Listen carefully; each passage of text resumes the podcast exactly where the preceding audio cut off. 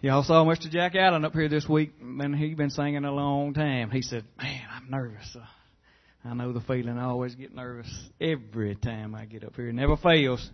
I saw Miss Barbara. I told y'all not long ago. She's she's been singing a long time too, and she stands up here and goes, "I'm nervous. I don't feel quite so bad coming hearing it from them two, but I am a little nervous. So y'all pray for me. What heaven means to me."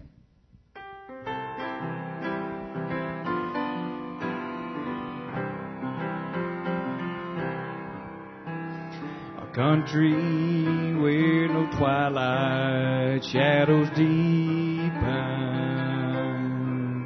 unending day where night will never be, a city where no storm clouds ever gather. Oh, this is just what heaven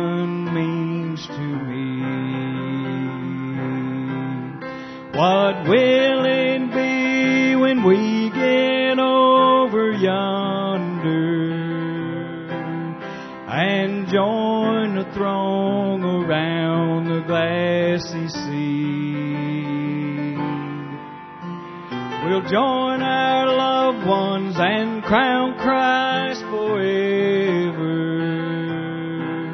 Yes, this is just what heaven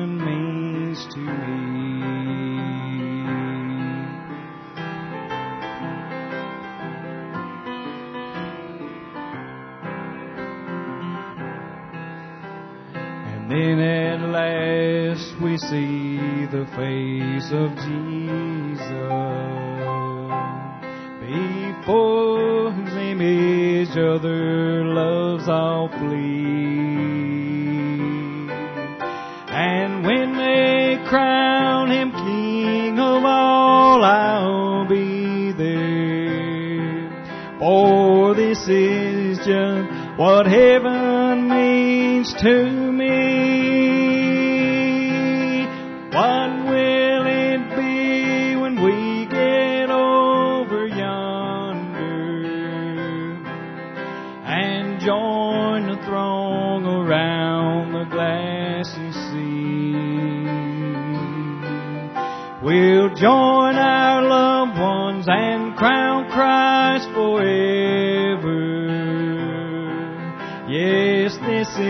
is just what heaven means to me. We'll join our loved ones and crown Christ forever. Oh, this is just what heaven means to me.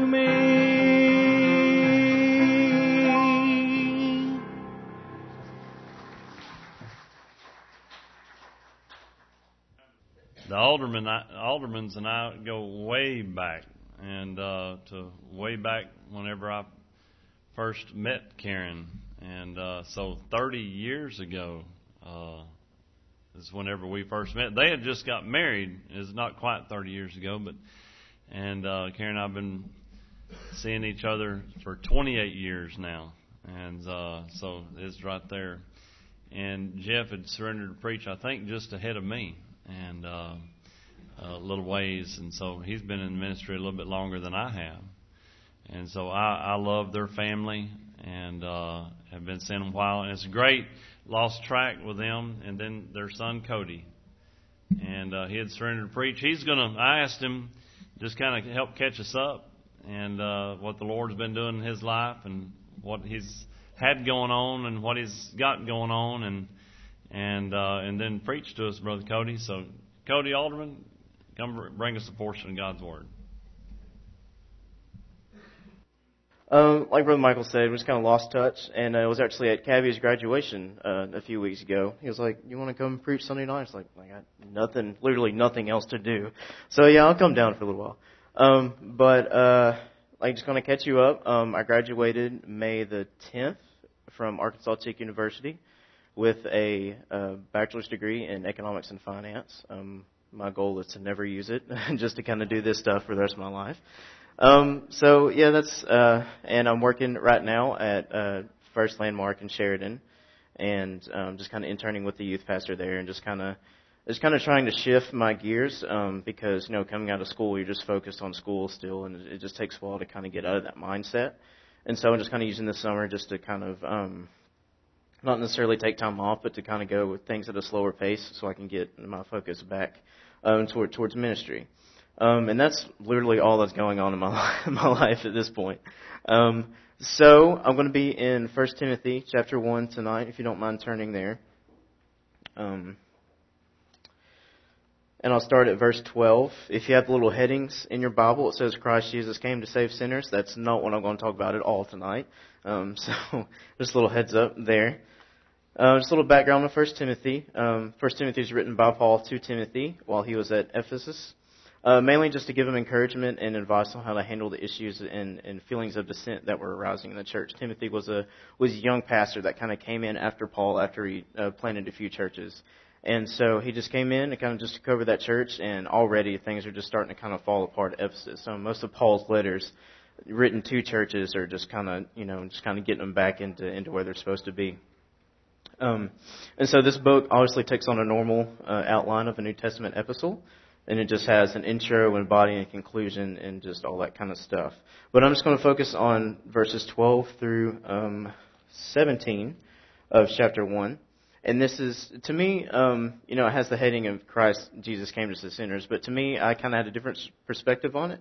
It just, to me, it's just talking about how Paul has come from, you know, his terrible background, and through the power of Christ and through the power of, of his grace and mercy, he's become this great minister. And so I'm just going to go ahead and read right through it, and then we'll come back. Um, so, verse 12 says, I thank him who has given me strength, Christ Jesus our Lord, because he judged me faithful, appointing me to his service. Though formerly I was a blasphemer, a prosecutor, and an insolent opponent, but I received mercy because I had acted ignorantly in an unbelief and the grace of our Lord overflowed for me with the faith and love that are in Christ Jesus. This thing is trustworthy and deserving and full of acceptance. Like Christ Jesus came into the world to save sinners, of whom I am foremost. But I receive mercy for this reason, that in me, as the foremost, Jesus Christ might display his perfect patience as an example to those who are to believe in him for eternal life. To the King of the ages, immortal, invisible, and the only God, be honor and glory forever. Amen. And so in verse 12, Paul, um, as he usually does, is, is, is very humble. He's just kind of showing out his humility and is kind of pointing back to everything that he's done in his ministry um, through Christ. That he says that God has given him strength through Christ Jesus and his Lord.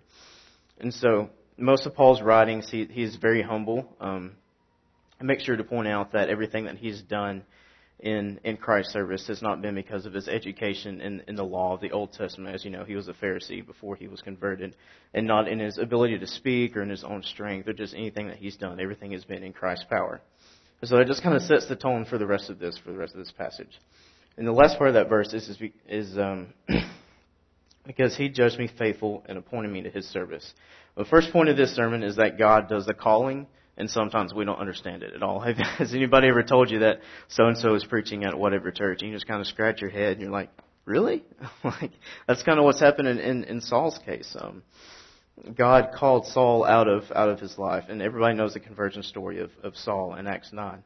And um, at the end, whenever Saul is converted and into Paul, and God has given Paul his his orders, he tells Ananias to go you know, bring him out of out of the house so he can go on his work. And Ananias kind of had that same reaction. He's like, I know all the things this guy's done. I know the terrible things he's done in almost pushing your church to extinction. But you still want him to be someone that you want to use. And God has said, yes, I pick these people. You don't pick these people. I'm the one who, who picks who does my service, and I'm the one who does that. And so, Paul says God has judged me faithful. And so obviously that means that God, before Saul was even converted or born, he knew that Paul would be one of the biggest tools in, in his arsenal for, for his kingdom. And so God knew he'd be an influential member despite his current persecution of his people. And so Saul gave up his high placement in the Jewish community. I mean, like I said, he was a Pharisee. He he was the Jews' Jew pretty much. He knew the law in and out. He knew everything you weren't and weren't you weren't and were supposed to do.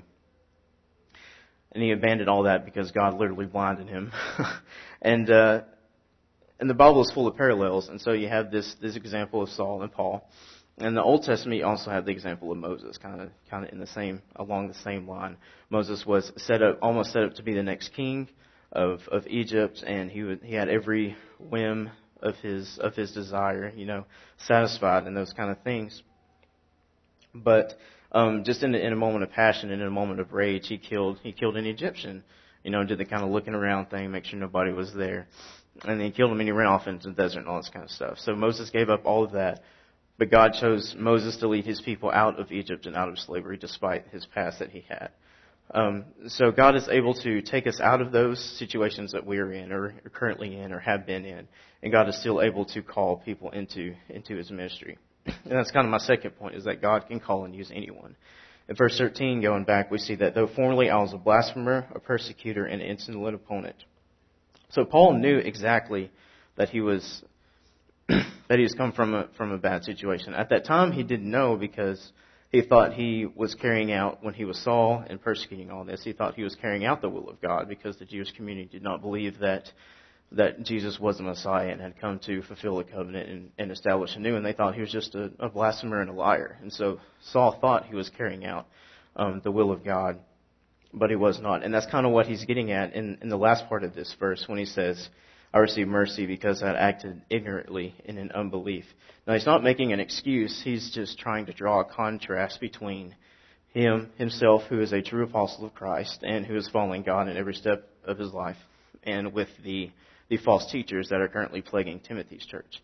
And, and Paul does this a lot. He kind of, he constantly calls out all the false teachers that, that are, um, that are tearing apart his churches.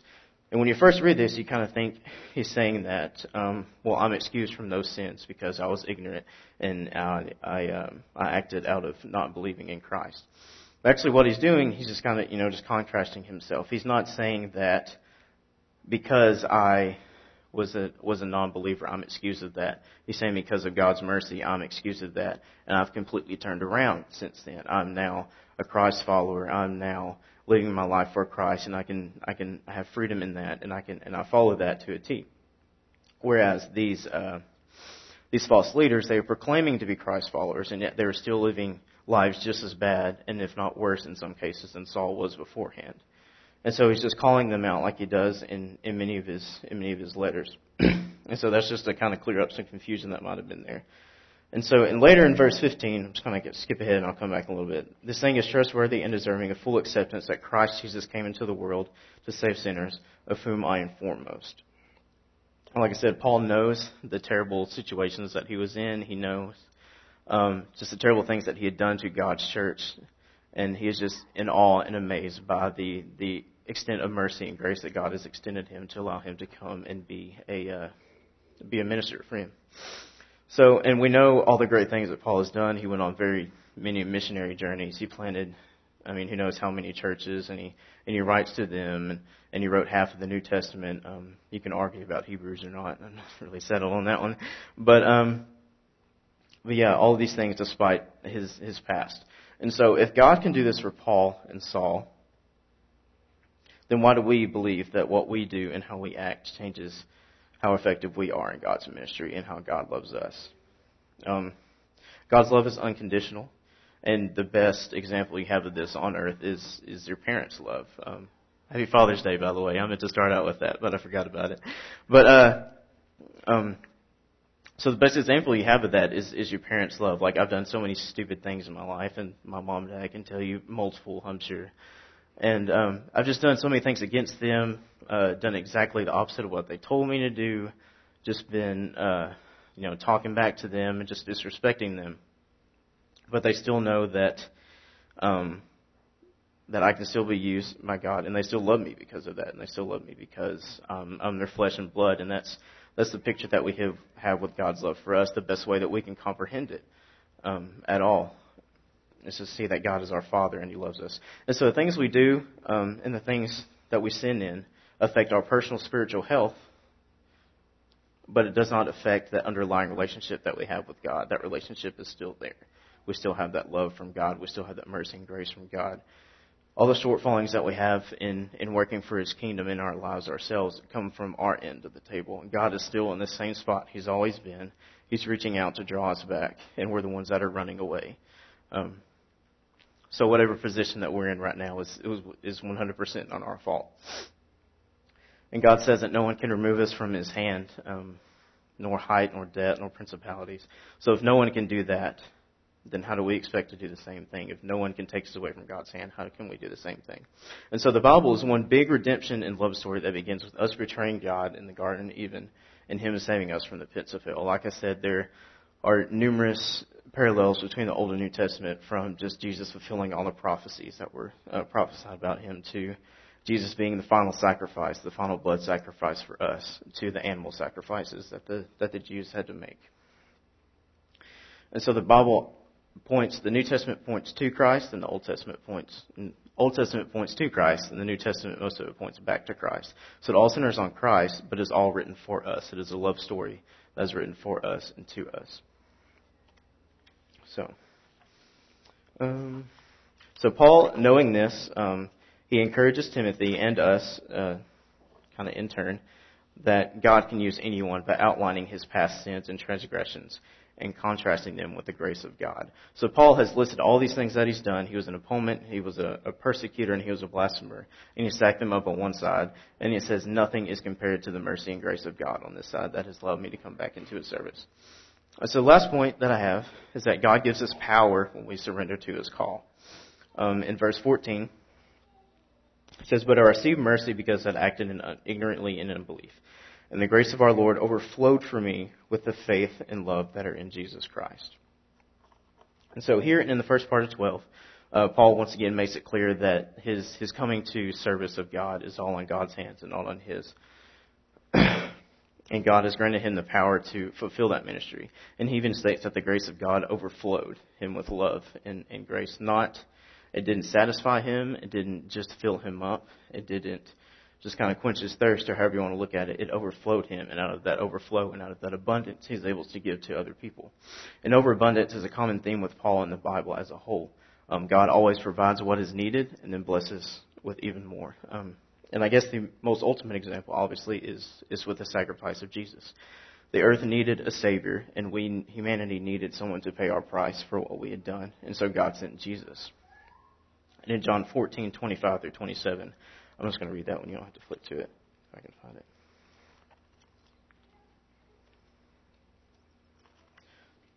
Fourteen twenty-five.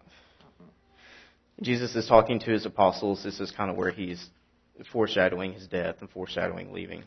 He says, These things I have spoken to you while I'm still with you, but the Helper, the Holy Spirit, whom the Father will send in my name, he will teach you things and bring your remembrance all that I have said to you. Peace I leave with you. My peace I give to you. Not as the world gives, do I give to you. Let not your hearts be troubled, and neither let them be afraid.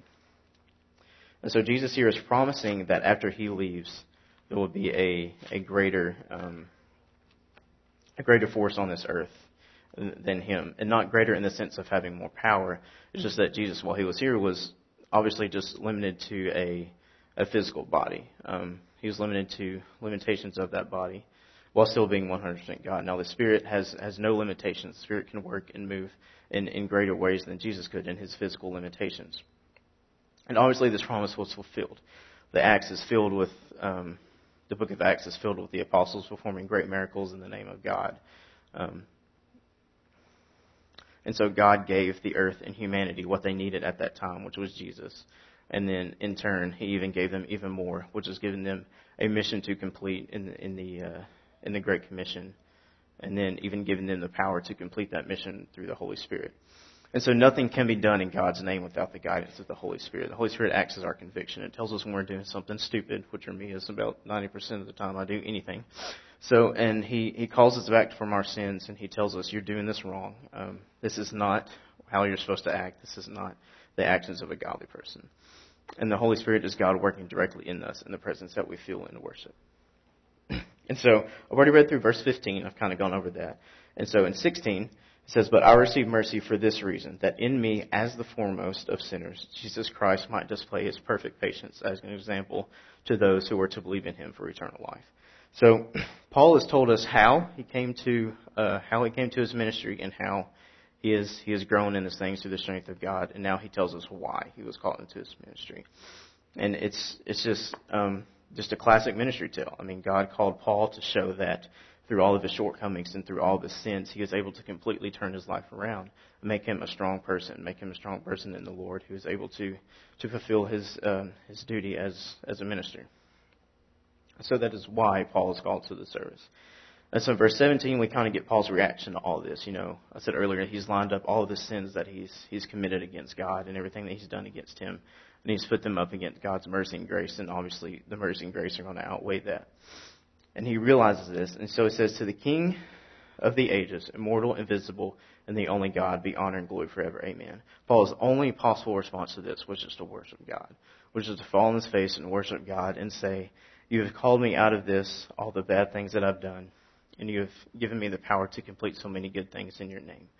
Um, you're the only person who could have done that, and you're the only person who can and will do that. And God, I praise you for that. And so God's calling in our lives, we each have a general calling when we become, um, in conclusion, we each have a general calling when we become a child of God.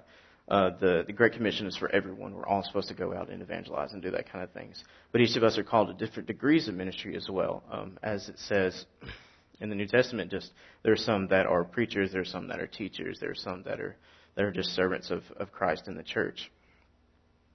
And so God has put a call in that in your life to fulfill those things, and He's going to give you the power to, to do that as well.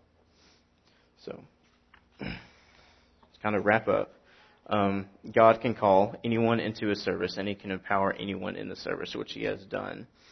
Um, and I'm sure me and, and Brother Reese and my dad can give you examples of just of just Christ overcoming our personal shortfalls and and uh, fulfilling His purpose.